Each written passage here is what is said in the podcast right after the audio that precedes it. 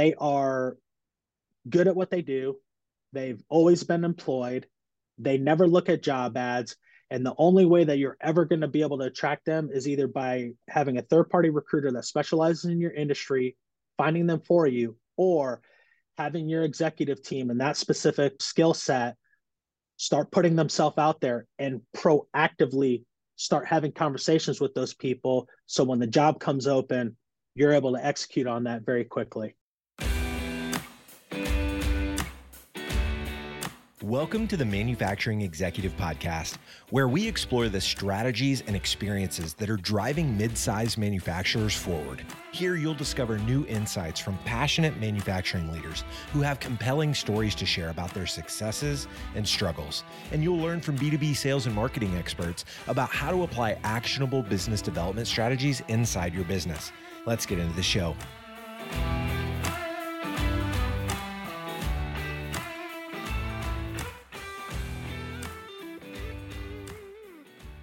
Welcome to another episode of the Manufacturing Executive Podcast. I'm Joe Sullivan, your host and a co founder of the industrial marketing agency Gorilla 76, where we help B2B manufacturers grow through revenue focused marketing programs.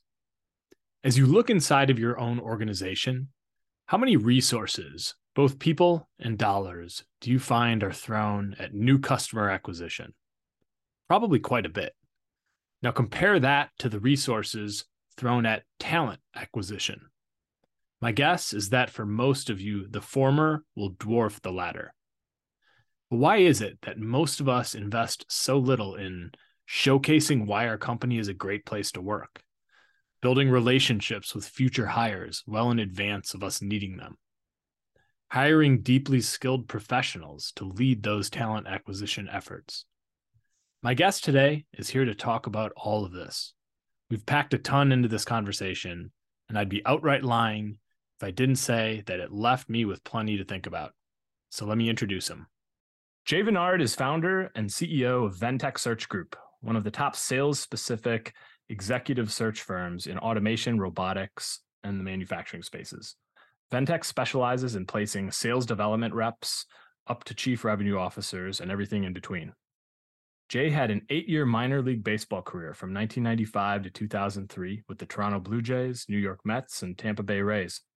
And he has been in the recruiting business since 2004. Started Ventech Search Group back in 2017 and has consulted automation and manufacturing companies on their internal recruiting and hiring processes since 2020. Jay is happily married with five girls, six dogs, and thankfully a man cave to help him escape the chaos. Jay, welcome to the show. Hey, what's up, Joe? How you doing? Thanks for having me. Yeah, man. I, I read that last sentence this morning as I was kind of prepping for this conversation and wanted to just confirm that's not a typo in there. Five girls and six dogs. Five girls and six dogs, but you left out the key thing.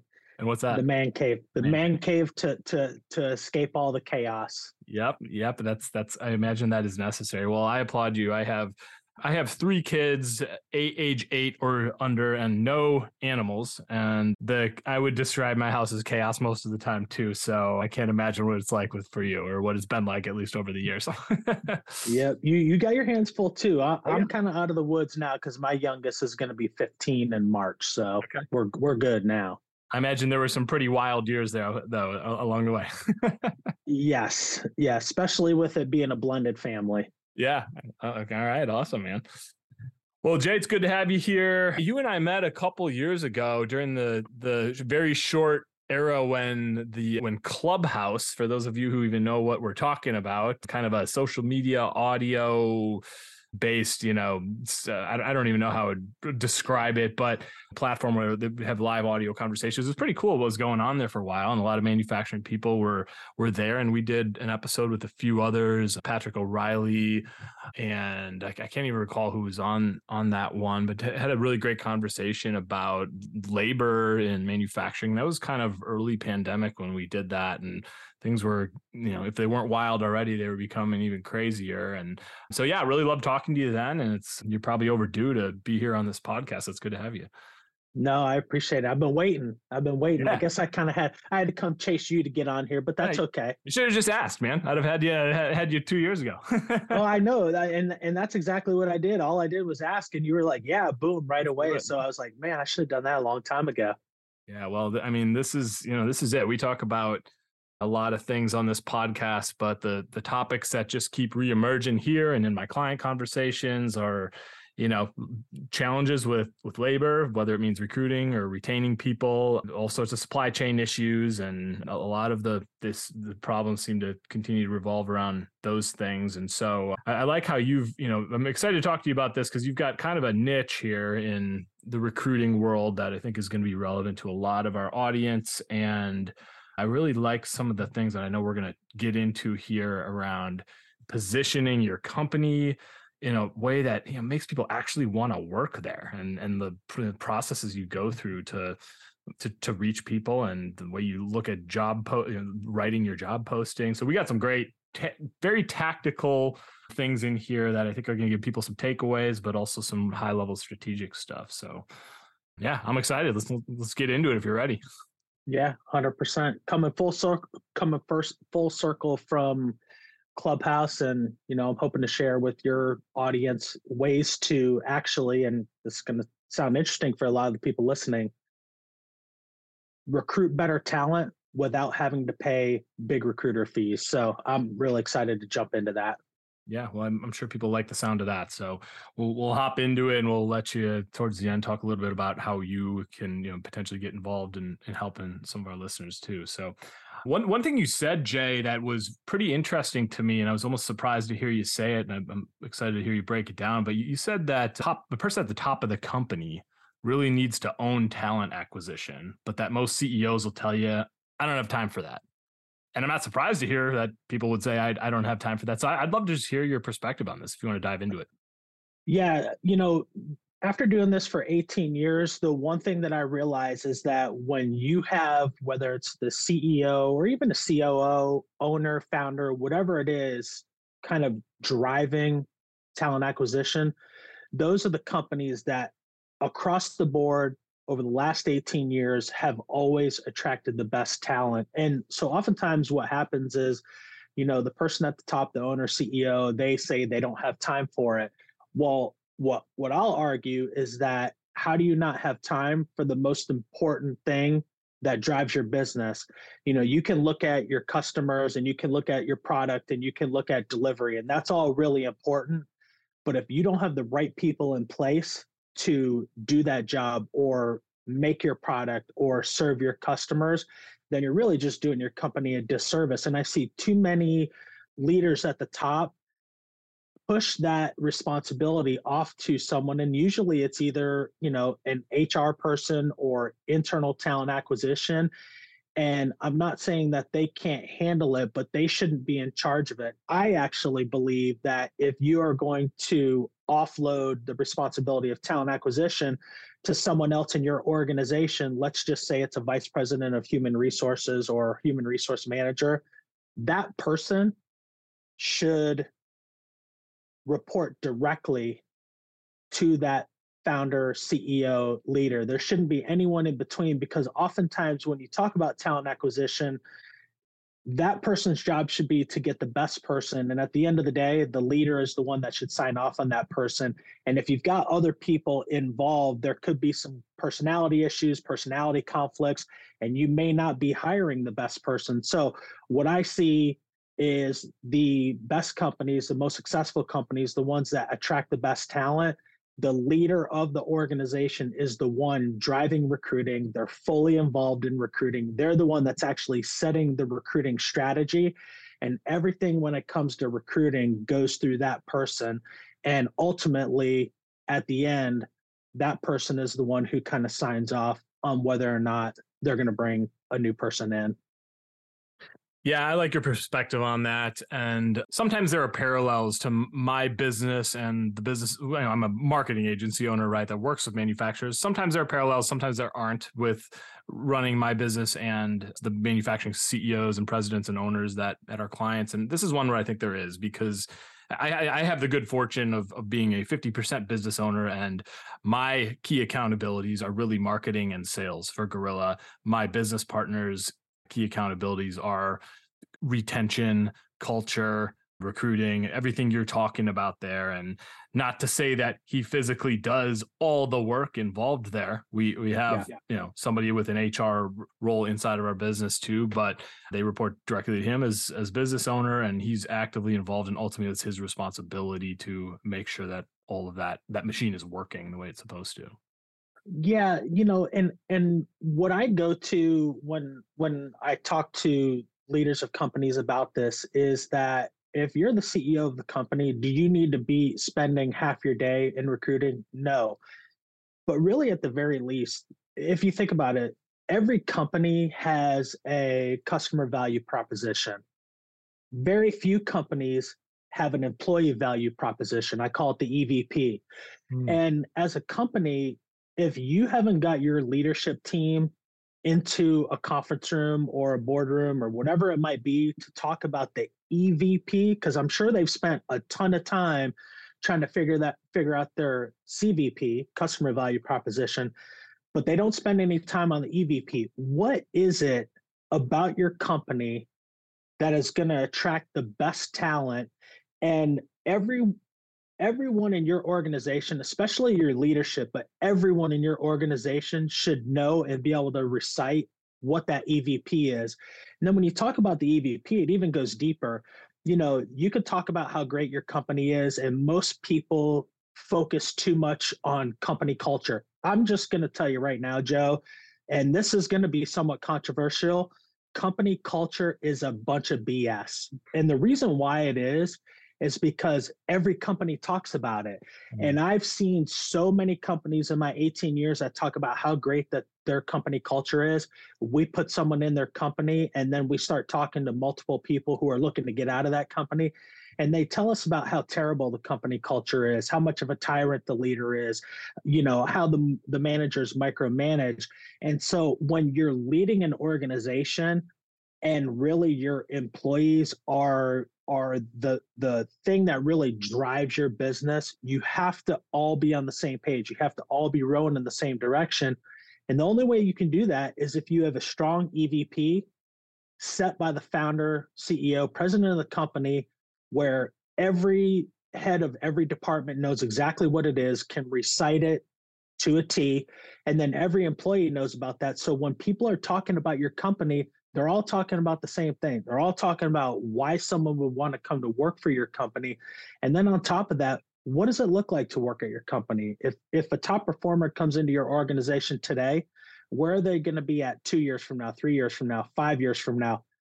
Hopefully 10 years from now, which over the last five, six, seven years, 10 year employees are, are are a little bit difficult to get. But if you have a great EVP and you're taking care of your employees, you should have no problem retaining them. Yeah, well said. I also think that, you know, when you say culture is a bunch of BS, I think it's uh, that it kind of probably stems from the fact that a lot of companies I think try to manufacture culture. They say they they and it's it's something that has to happen organically and I think it's not the the leader of the company that can decide what the culture is. I think it's their job to figure out how do we facilitate a great culture and ultimately it's going to be your employees the people who truly make it. You just yeah. have to give them the opportunity to make the, the right culture.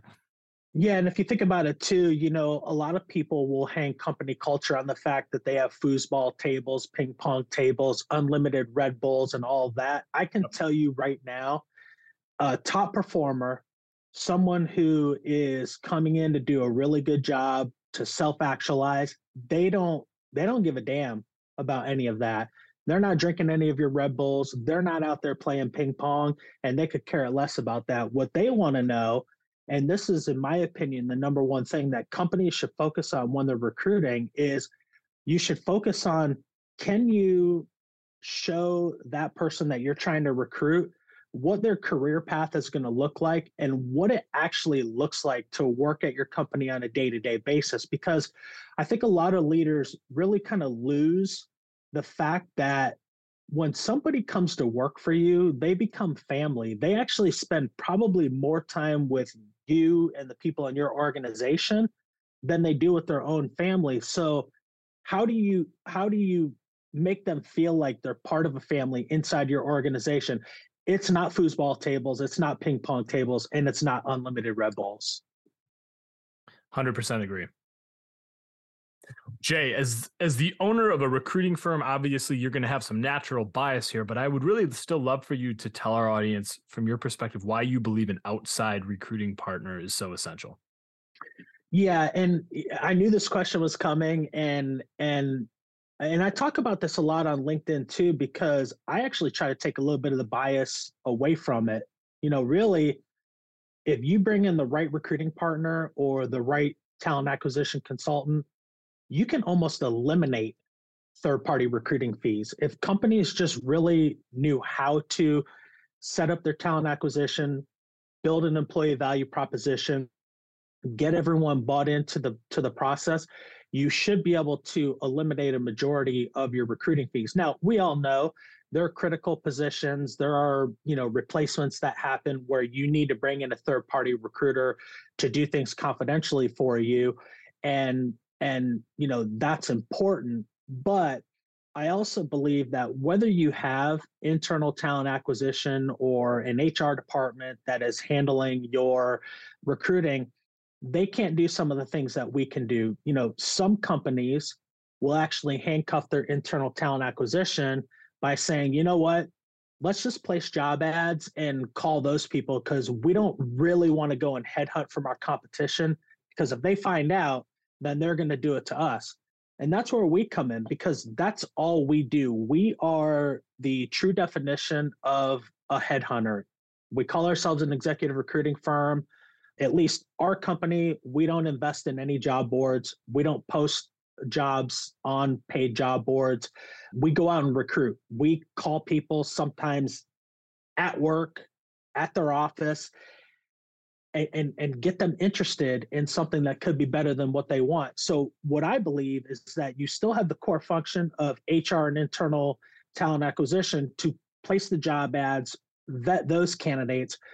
But if you don't have the third party trusted recruiter, and I'm I'm talking about one recruiter, not three or four recruiters, because three or four recruiters, they're all going to tell a different story about your company. You find one recruiter, vet them, invest in them, let them into your company and your company culture so they really understand how to sell that and then let them run with it because then what happens is not only are you seeing the active market from job ads or even referrals or whatever it might be but now you've got that third party recruiter that's going out there and they're headhunting talent from your competitors and they're bringing them in and so what happens is you you you you get the candidate that has a five figure, sometimes six figure recruiting fee attached to it. You get to compare it to the people that you're getting on your own. And then as as as an executive or hiring manager, whatever you want to call it, you get to make the decision. Is this person that's coming in at a thirty to forty thousand dollar recruiting fee that much better and going to provide that much more ROI or you know, maybe even hit the ground running much quicker than that person who has maybe been employed for a month or two and is going to need a little bit of help kind of getting up to speed. It gives you the opportunity to make that decision. And then it gives you a holistic view of the entire market. Because what a lot of people don't realize is, and this is a number from LinkedIn, it's been a while since I've really checked to see if this number's changed a lot. But I know at one point they were saying on LinkedIn that only about 17% of the market at any given time is actively looking. However, there's another, you know, 70 or so percent who are always open to hearing about opportunities. But it's those people in the 70%. They're not going online looking at job ads. They're not going to companies' career sites looking to see if you've got a job opening that fits what they want. They're just kind of out there killing it for their own company. And in their mind, they're like, yeah, you know, things could be better. Or, you know, I'm ready to take my career to the next step, but I just don't have the time to do that on my own. And so that's where someone like us comes in, where we actually have conversations with candidates and we say, we're not coming at you with a specific job. Sometimes we do, but most times we're talking to the best talent or who we think is the best talent in the industry, getting them interested enough to talk to us about what the next step in their career looks like, and then going and either finding that for them right now if they say, yeah, it's time for me to go, or you know, we find it for them down the road. I mean, I always tell people this. I'm like, now that I know what you're looking for, I might be able to bring that to you tomorrow, or it might be two years from now. But because I know what it is, I know that that top tier candidate is going to answer my phone call when I call them because they know that I know exactly what they're looking for. And that's the reason why a really good headhunter is just an invaluable piece of your organization because they are going to bring people to you that you would never get on your own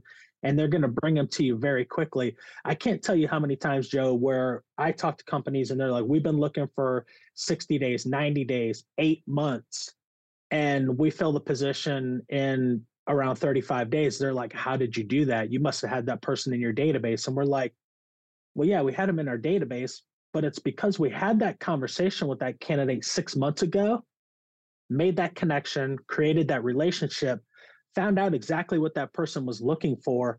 It matched what what you're trying to hire and we're able to put that piece together. All we really are is matchmakers. And and, and that's that's pretty much it. So i think that's why every company should have a specialist someone who specializes in their industry not a generalist recruiter not a staffing agency a specialized recruiting firm that is always there on critical searches. And as soon as you get a critical search and or you know you're going to need something three months down the road put them on it. Say hey this is what we're going to be looking for.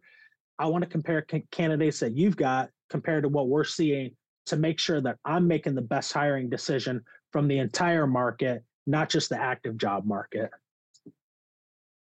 Well said. You packed a lot in there. You know I, in general, I'm I'm just a huge advocate for hiring deep experts in different parts of your business where it's so critical. I mean, uh, you know, we, we have an accountant who knows our business well. It's been working with us for years. We've got a, a, fractional CFO we work with who that is his his specialty, and he does it for others too. But he knows us well because we've been working with him for eight years. You know, same with IT. Same with like, what are the critical parts of your business? Well, is anything really more important than your people? Like, you, you need an expert. So yeah.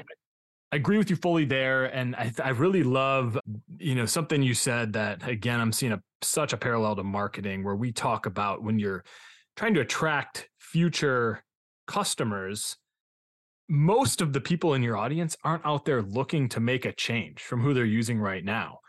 And so you, you can't just, you know, you can't assume people are going to find you because most people aren't looking. They're not they don't have a problem right now. They at some point they right. will and then they're looking, but your job whether it's from a marketing perspective trying to acquire new customers or trying to find the right people to work in your organization, you need to do the work now so that when you need something later, people know who you are, they trust you, they believe that you know what you're doing and that you're a leader in your space and so it's it's all i mean i'm 100% on board with what you're talking about there. And i'd love to one of the questions i had for you actually and let's just go right there now is because you were you and i were talking about this a little bit of, you know last week.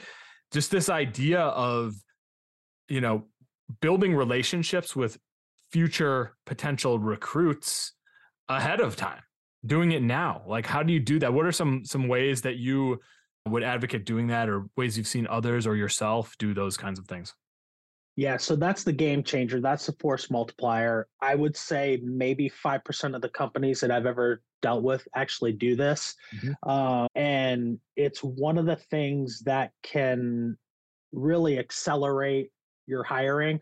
It's one of the first things it's actually the second thing. The first thing I talk to companies about, and I know we're going to get there, is about job descriptions. Yeah. But when I go in and I consult with a company on how they can set up a recruiting and talent acquisition strategy that is going to help them eliminate third party or for the most eliminate most third party recruiting fees, it's all about setting up what I call talent pipelines. And that sounds really fancy, but really what I do before I go into a company, I look at all the department leaders on LinkedIn.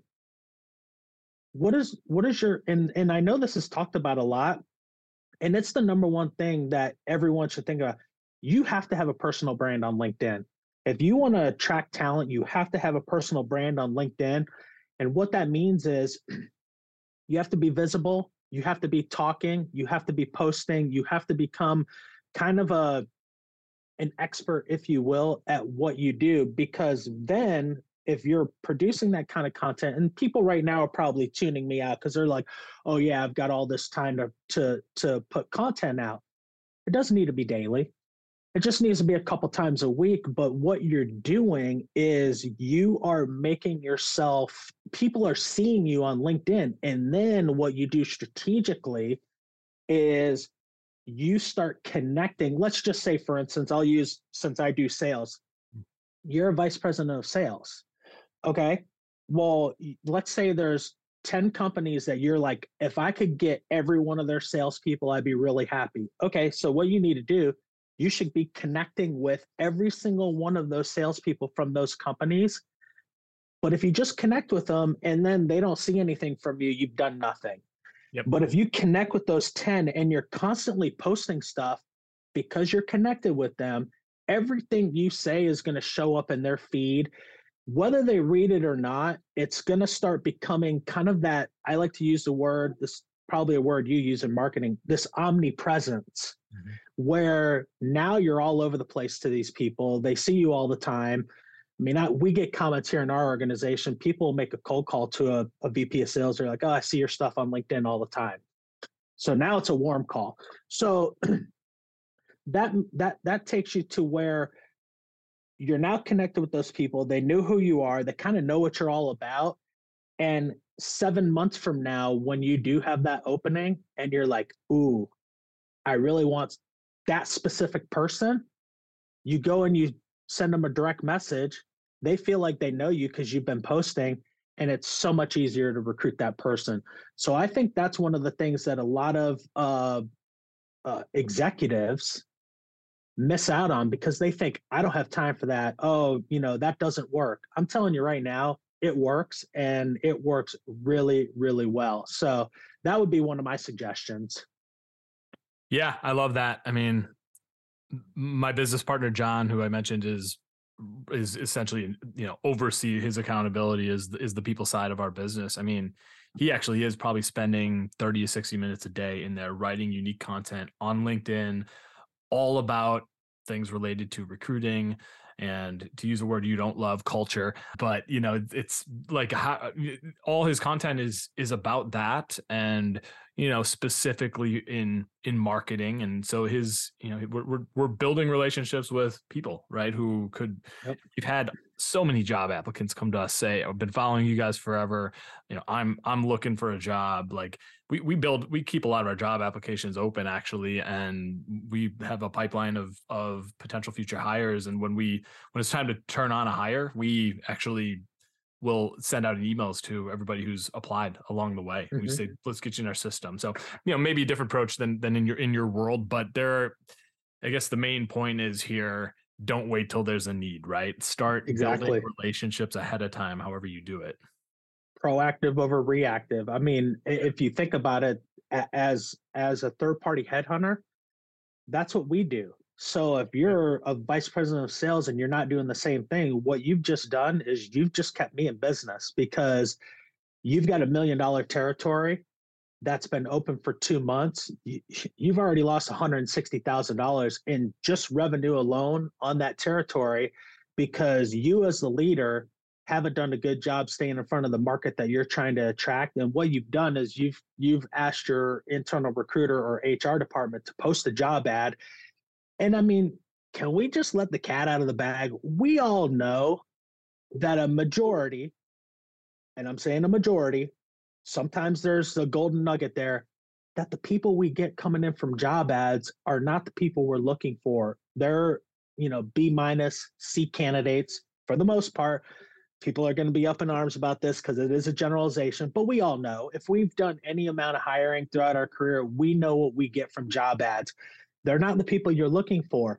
And so because you haven't done that front end proactive work now you have to call me and pay me a thirty to forty thousand dollar fee to find someone that if you would have just set up your own personal brand talent acquisition strategy on your own, you'd already be connected to all the people that I'm probably going to reach out to on your behalf anyway. So you can save yourself a lot of money by doing that. Love that. Okay, let's take a quick break here. I want to let a couple of our strategists at Gorilla 76 tell you about something pretty cool that we're doing right now for marketing folks in the manufacturing sector. Peyton and Mary, take it away. Yes, so I'm Peyton Warren. And I'm Mary Keogh. Twice a month, we host a live event called Industrial Marketing Live. Right now, we have a group of 50 plus industrial marketers from a variety of manufacturing organizations we meet up digitally to learn, ask questions, network, and get smarter. Every session has a designated topic, and one of our team members at Gorilla 76 opens up by teaching for the first half hour or so. Topics have included how to get better at a manufacturing webinar, getting started with paid social on LinkedIn, how to optimize your website for conversions, creating amazing video content, and so much more. After we break it down, we open it up to Q&A so we can help you apply all of this in your own businesses. This is pure value. No cost, no strings attached, no product or service pitches, just a 100% unadulterated learning experience. Oh, and on top of these live sessions, we've also opened up a Slack channel where our attendees bounce ideas off each other and learn together all week long between sessions. We're building a true community of manufacturing marketing professionals here. So if you or someone at your company has the word marketing in his or her job title, please consider telling them about it. They can visit industrialmarketinglive.com to register. We'd love to see you there. Jay, you were telling me that during the hiring process for sales or sales engineering roles, which I know is one of your deep specialties, a lot of organizations tend to assume that you know, if you don't have experience in our industry, you won't be successful selling our product. And I know you you believe that's absolutely the wrong mindset. I'd love to hear why. Yeah, you know, it's really interesting too because flashback five and a half years ago when I started Ventech, most of the automation and robotics companies were really bad about that. They were like, if they don't have any experience in industrial automation, they're just not going to be able to figure out. It's going to take too long, you know, blah, blah, blah. Well, my response to that was, well, a top salesperson, if they've got a track record throughout their career of being a top producer, selling multiple product lines, why would they not be able to come into your specific industry and continue to be a top producer? Because at the end of the day, if you're a good salesperson, you can sell anything. And really, what it boils down to, and the reason why a lot of companies they do that is because they don't want to train people. Hmm. And it's actually not that they don't want to train people, they have zero training program. They want people to be able to come in and hit the ground running. And I get it from a recruiting perspective. They're going to pay us a big recruiting fee. So they want a plug and play person. But really, at the end of the day, if you've got a person who's a sales killer and has shown it in multiple different industries, that person with just maybe a little bit longer runway is going to produce at a, at a far higher rate than someone who may have just been good or okay but comes from your industry. So i think that's something over the last three years specifically automation robotics companies have gotten away from that. They're more open to good salespeople and training them on the product I still see a lot of manufacturing companies being stuck in the they have to be able to sell this it's this product they have to come in with these specific types of of of clients. Well most of those people are going to have non-competes so they're not going to be able to just bring their clients over to you. And then number two you're you're selling a product that if they have just a general knowledge of the product they're great salespeople and they're going to be able to sell the product for you anyway. So I think that a lot more companies, if they kind of thought along those lines, and and and I know we're talking sales specific, if they thought more along those lines, they would attract and hire way better people. Now I get it on the engineering side for automation robotics manufacturing companies. Yes, you have to have some specific experience. But on the sales side, just look for people that have great sales background, great track record, and hire those people, train them up on the product, and you'll have a way better ROI on that person than someone that comes in who's just kind of mediocre but knows the product. Well said. So, some of you listeners right now may know who Mary Keogh is. She's one of my coworkers and writing, I think, some of the best advice out there right now for marketing for manufacturers. But one of the things she'll do every few weeks or so is she'll do what she calls a um, she'll always put hot take on there, and then she does a teardown of really bad job descriptions for marketing folks. And she just breaks it all down and provides a lot of really great advice too on how to write a better job description to hire a marketer. Jay, you could probably do the same thing for you know hiring in manufacturing and some of these key sales roles. And so I, I would love to just hear you talk a little bit about when you're writing a job description what what what do you need to do to so that somebody reads it and and it'll actually make them say i want to work for this company yeah and by the way i love her posts. First of all let's stop calling them job descriptions. It, we've been calling them job descriptions since you know probably the 70s and everyone when they hear the word job description they break into a sweat because they know that all that is is a list of things that only superman can do what companies need to realize now is that with the younger generation, when they see one or two things on that job description that they don't have experience in, they don't apply to your job because they think they have to have all of it. And so, what I always advocate is that you need to write your job descriptions more like a story. Tell me a story about the company tell me a story about the position tell me a story that when i read this job and i and it's a it, it i don't call them job descriptions it's a job ad no matter what. I need to know when i read this job ad to have a really clear good understanding of what life is going to be like in your company and in this job. And then what i also advocate and and by the way this is the number one thing that i talk about when i go in and consult with companies on their talent acquisition is just tearing down their their job descriptions and changing the way that they think about it. Because after you tell the story you want people to feel good about your company you want them to see themselves in your company and then instead of having a list of 75 things that this person must have have five five to seven or whatever the hiring manager in that department determines are absolute must haves. So if they don't have these five things, you know right away when you look at that resume, they are not a fit. It's it's it's basically a knockout factor thing. Below that, I always encourage, you know, have maybe three bullets on nice to haves.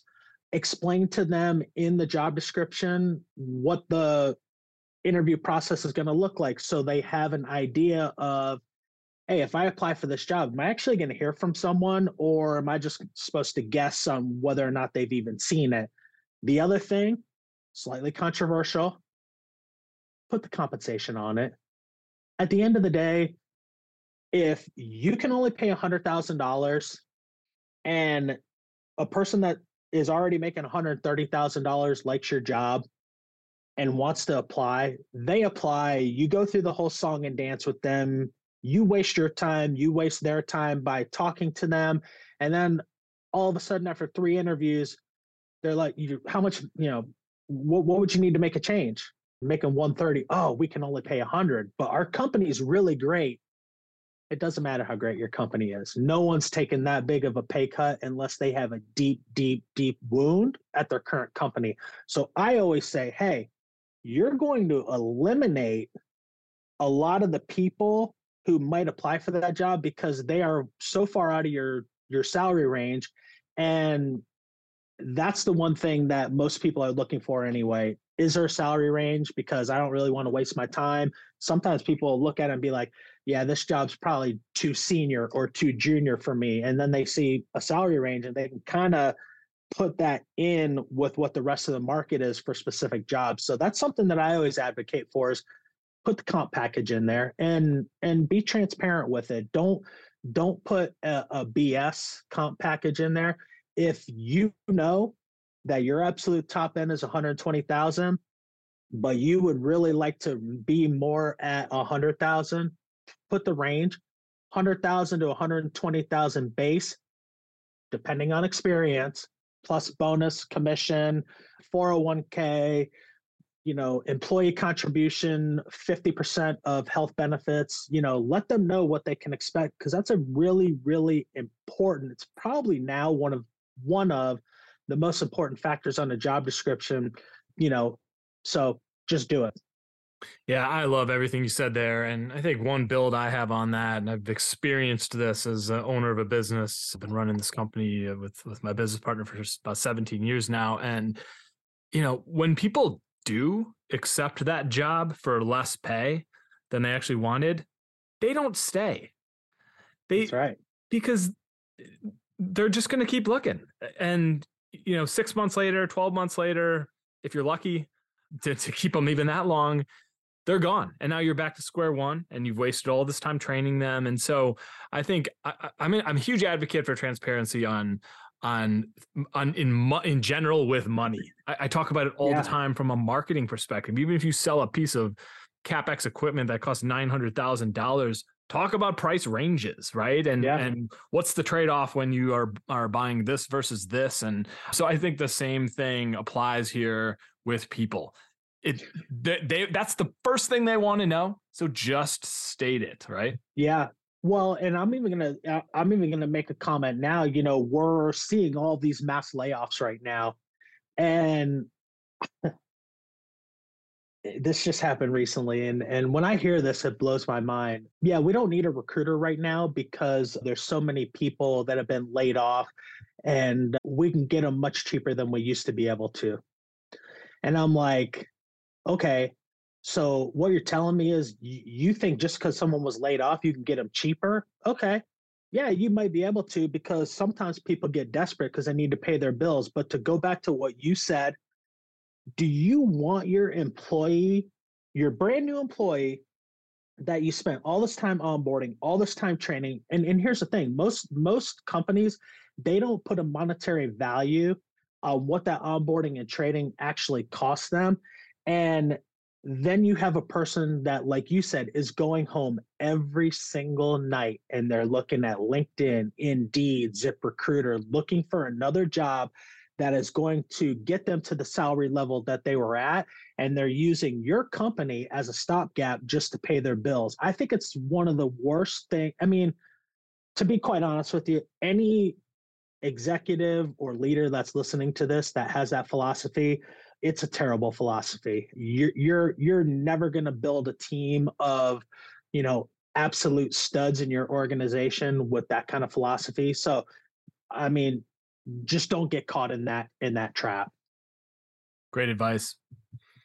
Well, Jay, this has been really great. Is there anything else you'd like to add to this conversation that I didn't ask you about? No, you know, I, I think that we pretty much, you know, covered everything. I mean, I think that there are a lot of ways that companies can reduce their their third party recruiting fees. I think there are a lot of ways to create an internal recruiting function without having a dedicated internal recruiting team. If you have a, de- a dedicated internal recruiting team, that's fine. Or if you've got one or two HR people, they don't have the capacity to hire or handle the internal recruiting process like it like it needs to be.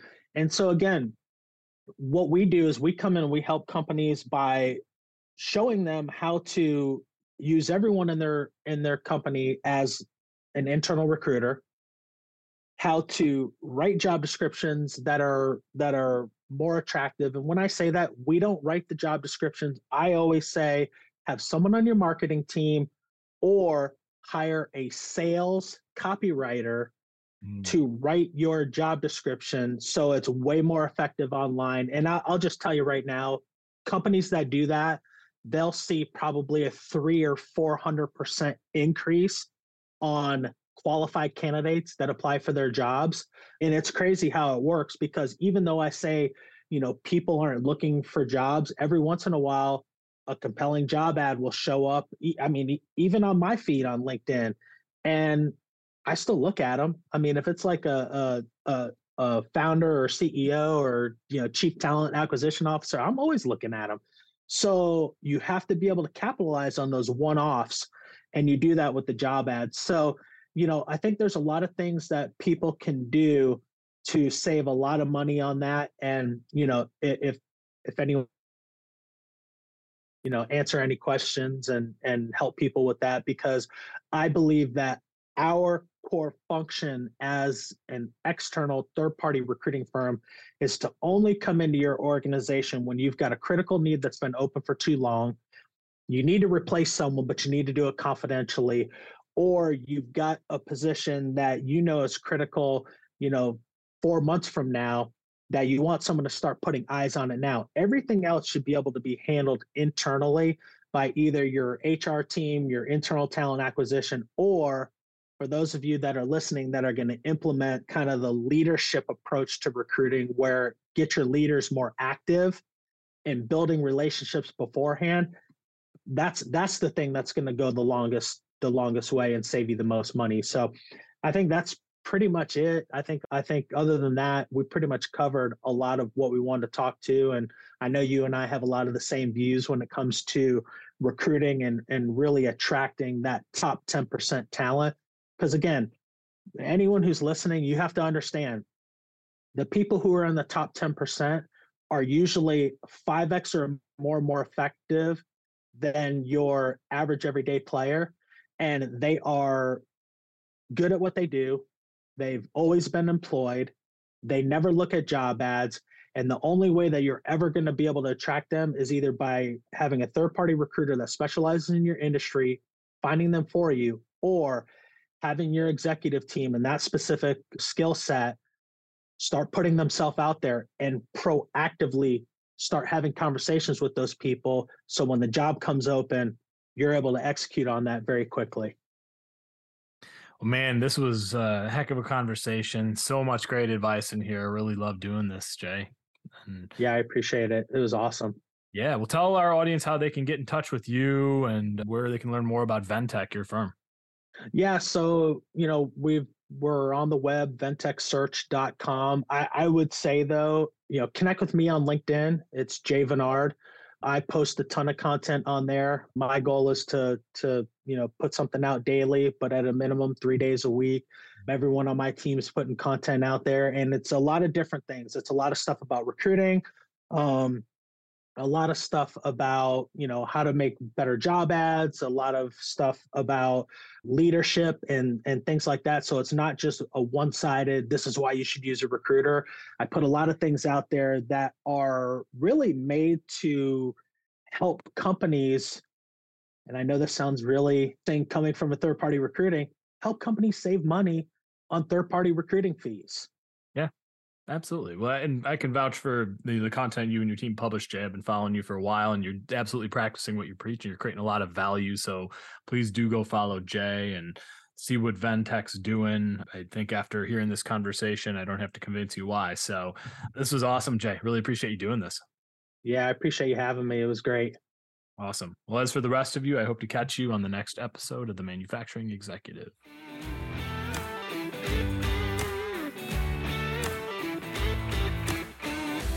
You've been listening to the Manufacturing Executive Podcast. To ensure that you never miss an episode, subscribe to the show in your favorite podcast player.